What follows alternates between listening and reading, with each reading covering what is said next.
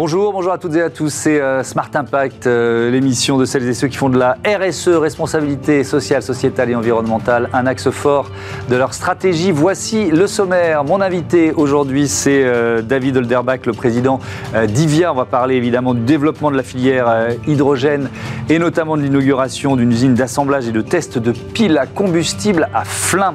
Le débat de ce Smart Impact, il portera sur la fibre optique. Cette technologie peut-elle nous permettre de réduire notre consommation de carbone? Réponse tout à l'heure. Et puis euh, la start-up du jour, c'est Baco et son service euh, clé en main de contenants réutilisables. Voilà pour les titres, c'est parti, c'est Smart Impact.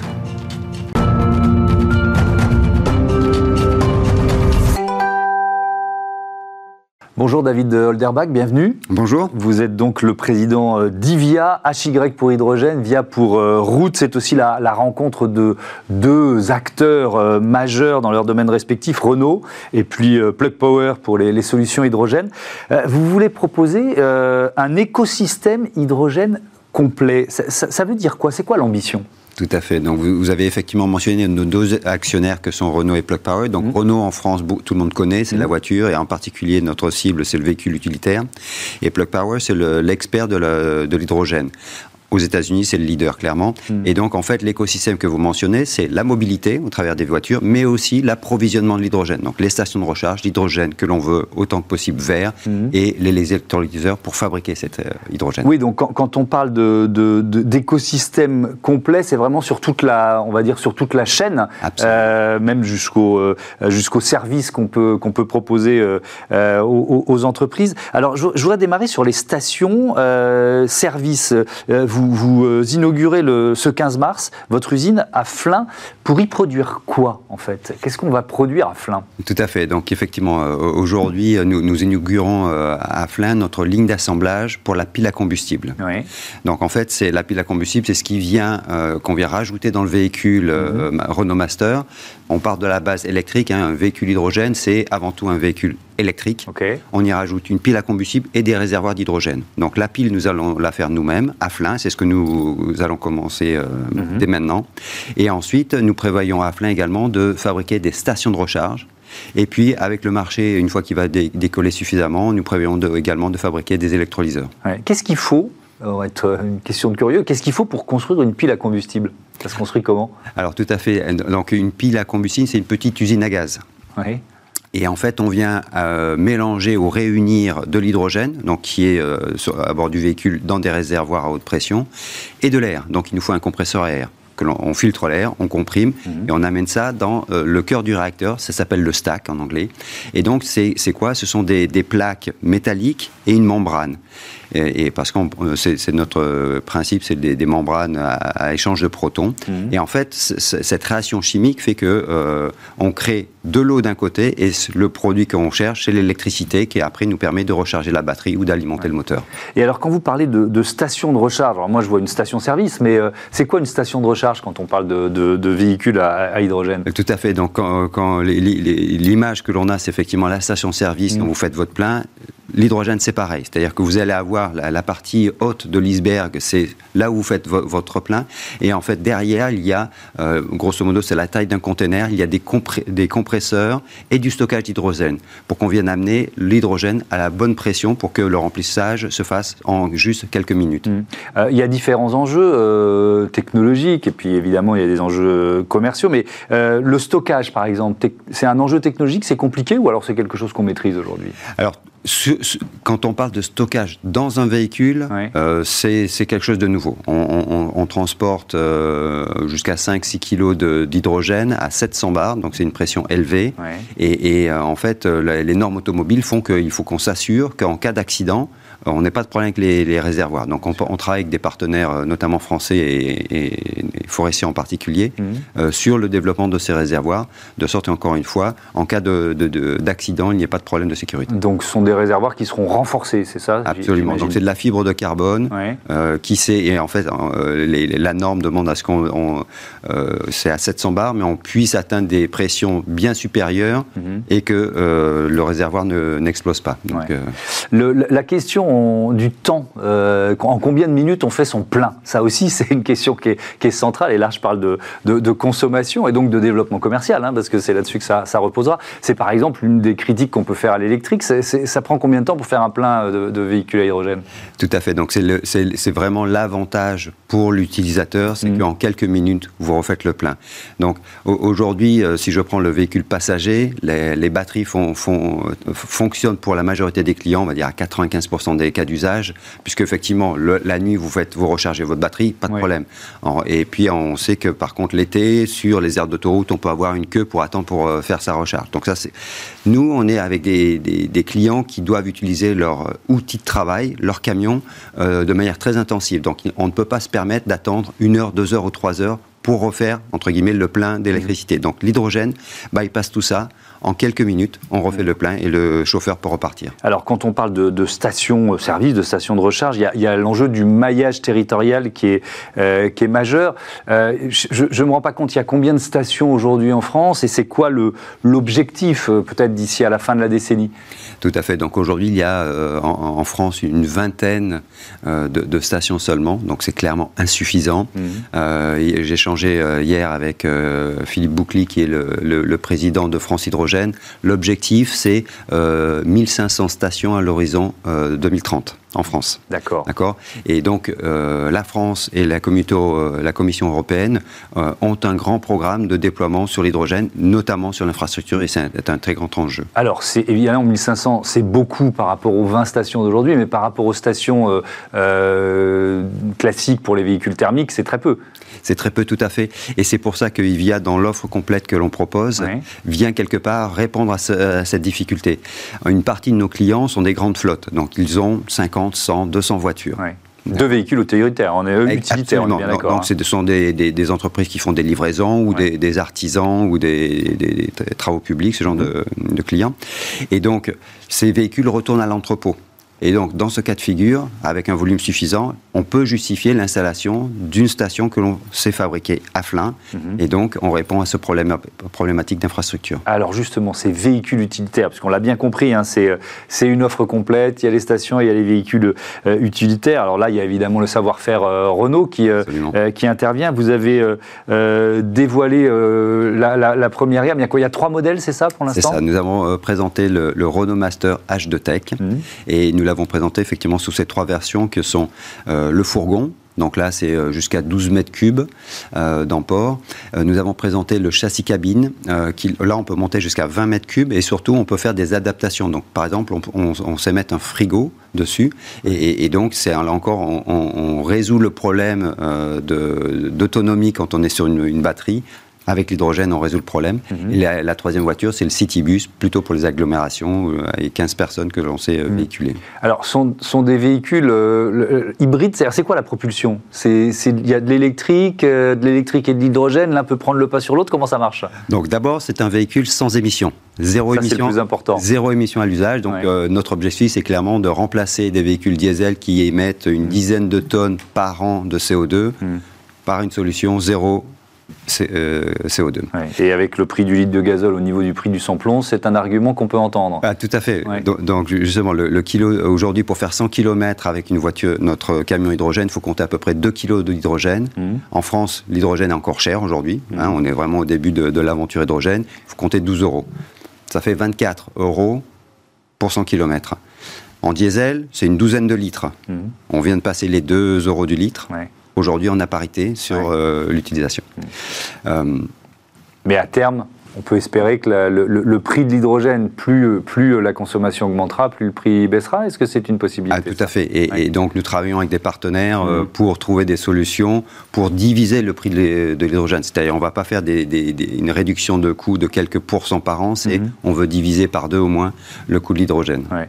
Euh, et donc, je, on n'a pas totalement répondu à la question de la, de la, de la, de la propulsion, de la motorisation. C'est quoi? C'est hybride? Comment ça fonctionne? à, Donc, en fait... Une voiture à hydrogène, à pile à combustible, c'est ouais. effect, en, en général un véhicule électrique avant tout. D'accord ouais. Donc il me faut un moteur électrique. Et ensuite, dans, dans, sur le marché, il y a plusieurs options. Soit, euh, et c'est le cas d'une Toyota Mirai, c'est la pile à combustible qui amène toute l'énergie. En fait, nous, on s'est, on s'est mis entre les deux. On a encore une batterie sur, sur la voiture et on a une pile à combustible. Pourquoi? C'est par exemple, au freinage, je récupère encore l'énergie. Donc en termes d'efficience, c'est très intéressant. Et ensuite, le fait d'avoir une batterie me permet aussi de réduire la taille de, mon, de ma pile à combustible, parce que celle-ci n- nécessite un refroidissement important. Donc tout ça, ça me permet d'avoir en fait un hybride mmh. qui est entre la batterie et la pile à combustible pour alimenter mon ouais. moteur électrique. Euh, on, on a parlé de l'usine de Flins, euh, mais c'est, c'est tout l'écosystème dont vous parlez qui est français ? Absolument, absolument. Pour nous, donc, c'est, c'est essentiel. Donc, notre siège et notre bureau d'études sont à Villiers-Saint-Frédéric en France. Mmh. Euh, Flins euh, fait partie, donc notre atelier de piles à combustible et de d'essai euh, est à, dans le cadre de la Refactory de Renault. Ouais. Euh, nous assemblons, nous utilisons les voitures, ce qu'on appelle les caisses en blanc du Renault Master qui viennent de l'usine de Batilly. Et tout ça est assemblé dans une filiale de Renault, mmh. P V I, qui est dans le soixante-dix-sept. Ouais. Ça veut dire que, est-ce que ça veut dire que les, les, les salariés de, d'Ivia sont d'anciens salariés Renault ? Comment il y, y a une euh, porosité ou capillarité entre, entre les deux structures ? Tout à fait. Donc, euh, nous avons à peu près soixante-dix pour cent des, de l'équipe Ivia vient, vient de Renault. Mmh. Une partie vient de, de Plug Power mmh. et, et le reste a été embauché. Donc, on, on, on a été créé en juin passé. On est à peu près soixante-dix aujourd'hui. On en continue à grandir. Euh, voilà. Donc, et, et, et par exemple, sur la ligne, sur le, dans notre euh, usine de Flins, euh, une partie des, des opérateurs viennent de l'usine de Flins également. Ouais. Et, et si, vous, si on est dans une phase de recrutement, c'est quel type de profil que vous, que vous recherchez dans les Dans, dans cette année deux mille vingt-deux, par exemple ? Bien, aujourd'hui, on arrive sur, sur des postes qui sont plutôt les, les, les denrées rares, on va dire les gens qui ont des compétences en hydrogène. D'accord. D'accord. Donc ça, c'est Plug Power nous a apporté une partie de, ouais. de ses talents, c'est clairement de ce savoir-faire. Mm-hmm. Mais aujourd'hui, c'est le type de profil qu'on recherche. Et ça veut dire que la, la formation suit ou pas ? En matière de, de, d'expertise hydrogène. Donc je vais reprendre l'exemple des, des, des opérateurs de la ligne euh, qui donc travaillaient sur des lignes d'assemblage véhicules ouais. qui ont été formés par nos soins euh, sur euh, l'hydrogène. Ils, ont, ils sont allés finir leur, leur, opéra, leur formation aux États-Unis dans les ateliers de, euh, de Plug Power et maintenant ils sont prêts à, à commencer cet assemblage. Donc il y a vraiment une, une notion de compétence que mmh. l'on travaille et de la même manière côté ingénierie, on amène euh, la compétence de Plug, la, la compétence de Renault et, et on crée de la valeur à ce, en ce moment en France. Merci beaucoup David Holderbach, à bientôt sur, euh, sur Bismart. C'est l'heure du débat, on parle fibre optique tout de suite.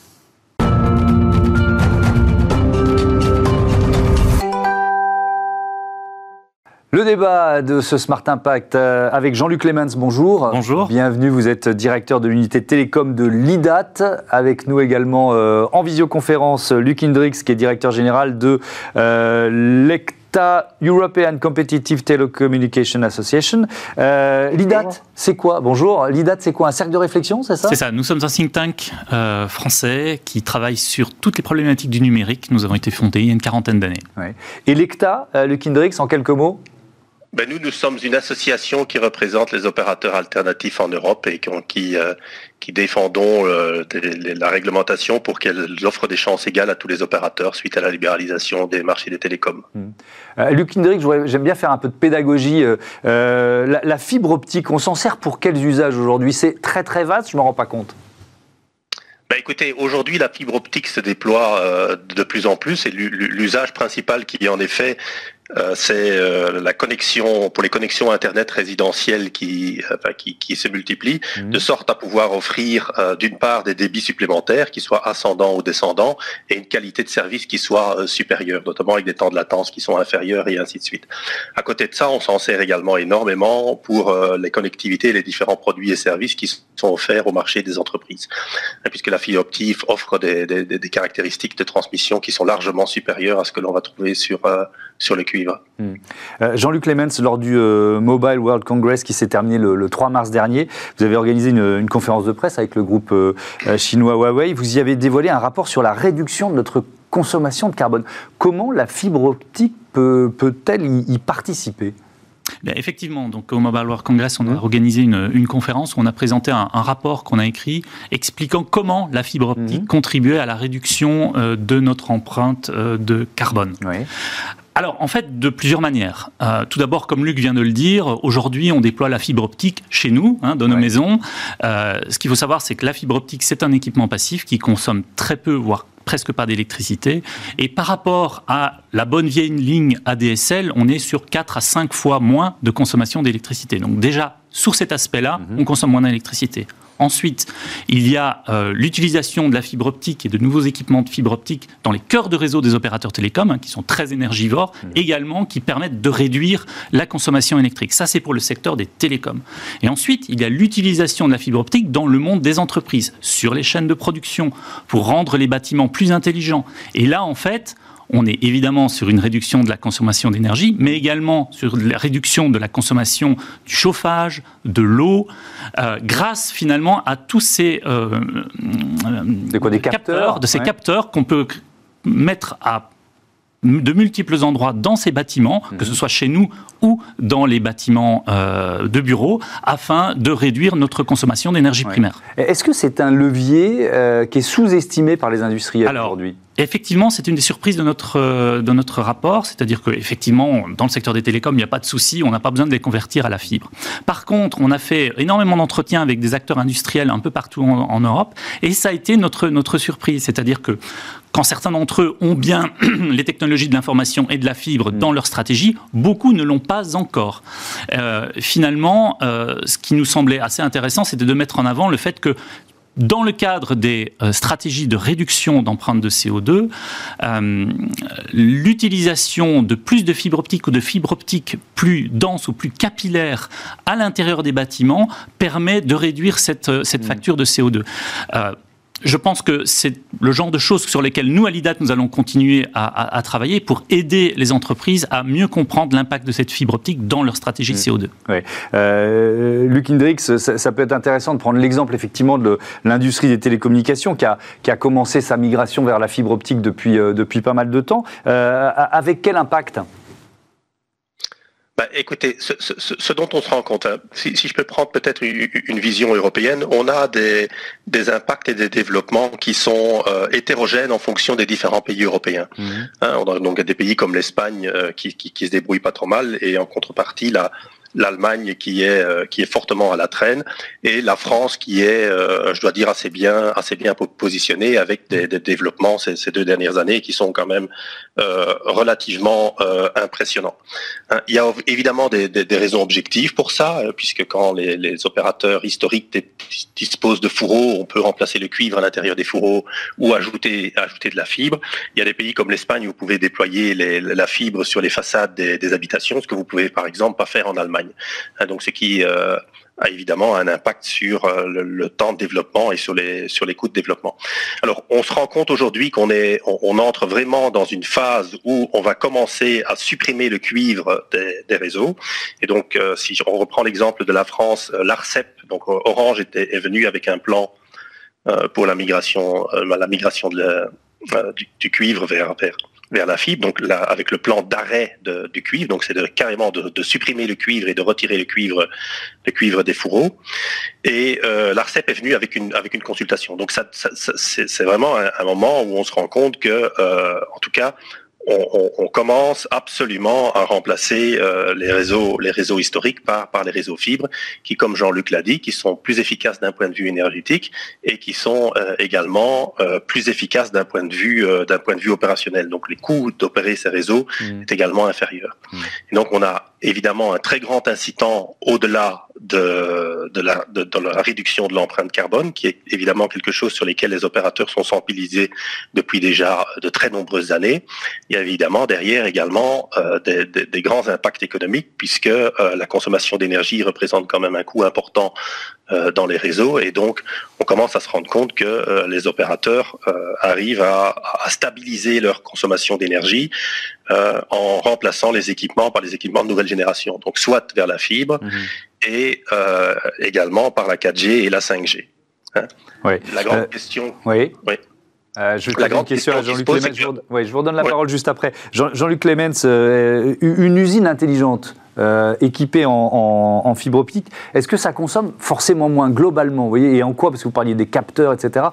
En, en, en quoi ça peut vraiment permettre alors, euh, de réduire la, le, alors, euh, l'impact carbone? Une très bonne question. En fait, aujourd'hui, vous avez euh, des chaînes de production avec oui. des capteurs qui vont se trouver sur quasiment tous les éléments de la chaîne de production. Oui. Aujourd'hui, ça va être essentiellement des capteurs utilisant des technologies sans fil, Wi-Fi, quatre G, oui. qui sont entre cinq et dix fois plus consommateurs d'énergie qu'un réseau fibre optique. Donc à partir du moment où vous avez votre chaîne de production, par exemple, mmh. qui est stable, qui ne bouge pas, ouais. vous n'avez fondamentalement pas besoin euh, d'équipements sans fil. Donc, à partir du moment où vous déployez un réseau de fibre optique, c'est très facile, hein, aujourd'hui, vous avez des câbles en fibre, de profibre optique qui sont quasiment en plastique, ouais. c'est très fin et très simple à utiliser. Et donc, vous avez déjà là, en faisant ça, en faisant simplement cette migration, vous allez consommer moins d'énergie. Ensuite, c'est comme je vous le disais tout à l'heure, euh, à partir du moment où vous mettez des capteurs, vous avez de grands bâtiments, mmh.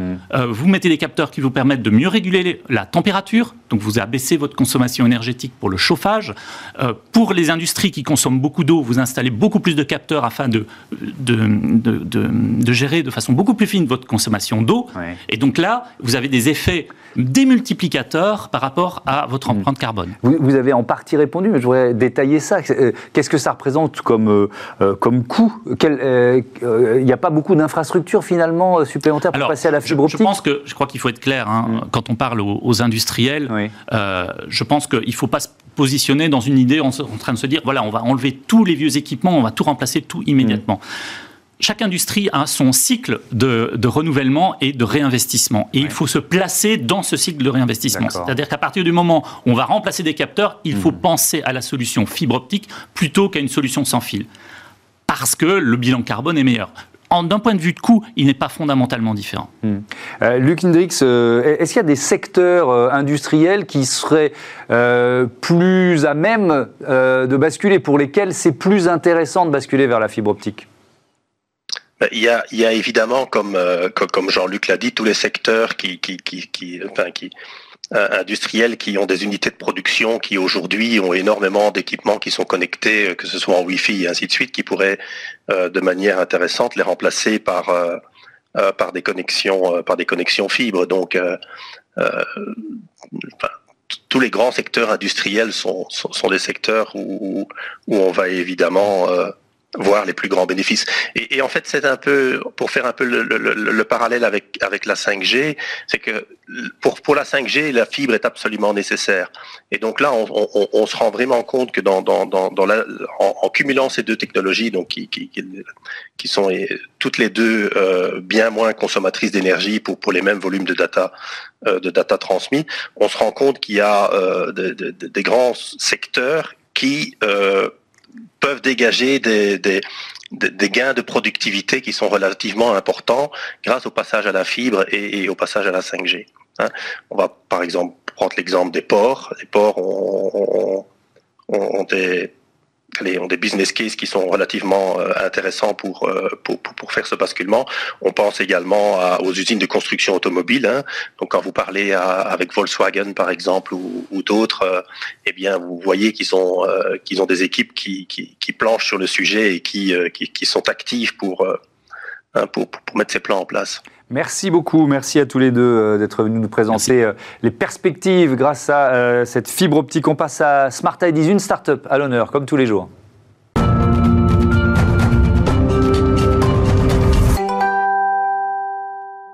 Smart Ideas avec euh, Caroline Villandre, bonjour. Bonjour. Bienvenue, vous êtes la fondatrice de Baco, euh, créée, en tout cas l'idée de départ c'est avril deux mille vingt. Euh, c'était quoi justement le déclic, votre idée de départ ?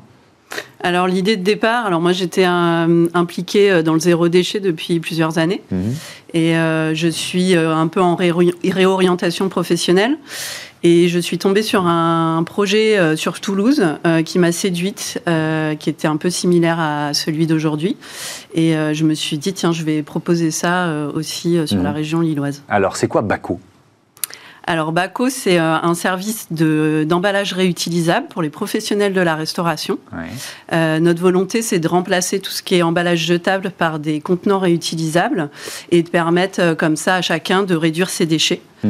Euh, et donc on a mis en place une solution qui permet vraiment de rendre l'usage de la consigne facile. Ouais. Ça passe par quoi ? Par une appli ? Alors il y a entre autres une application, ouais. c'est euh, des, euh, des outils de suivi également euh, pour euh, suivre les stocks, euh, pour faciliter la mise en place. C'est une application euh, qui permet de dématérialiser euh, la gestion de la consigne, donc de déconsignation et euh, de consignation, mmh.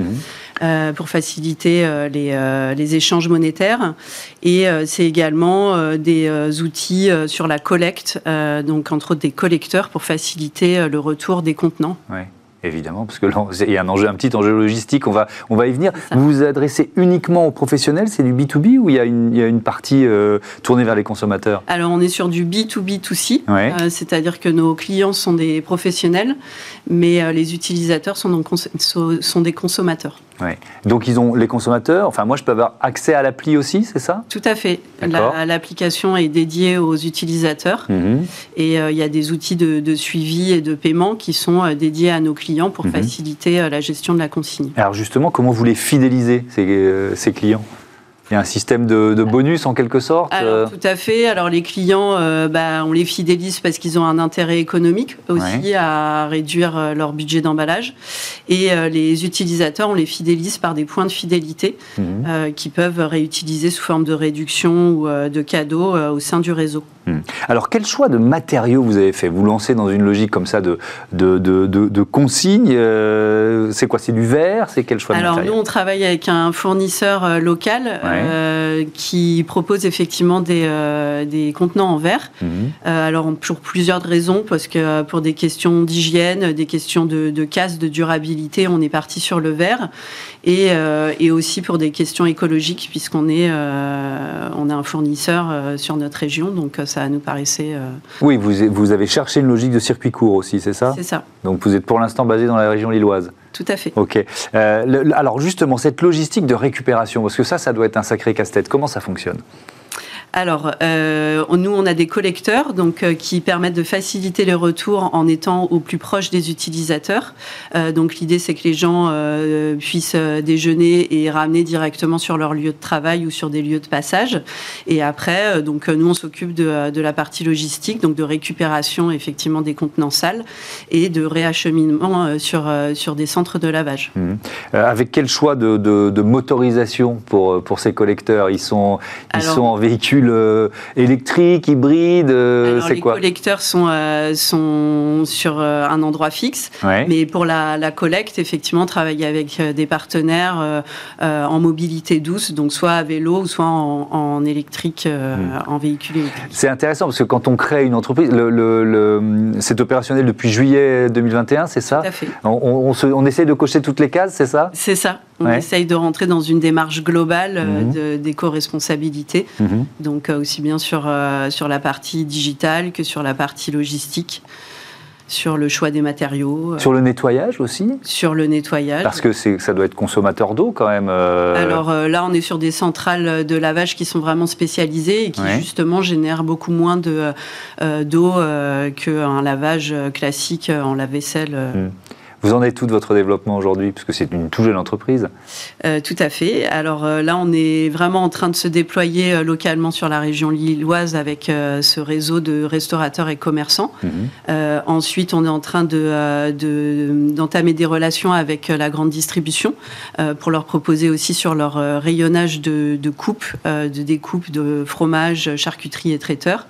Et euh, l'idée étant aussi euh, de pouvoir euh, proposer un accompagnement plus global à des enseignes nationales pour vraiment les accompagner sur leur propre système de, de réemploi. Merci beaucoup, merci Caroline merci Villandre, bon vent à Baco. Voilà, c'est la fin de cette émission. Merci à toutes et à tous de votre fidélité.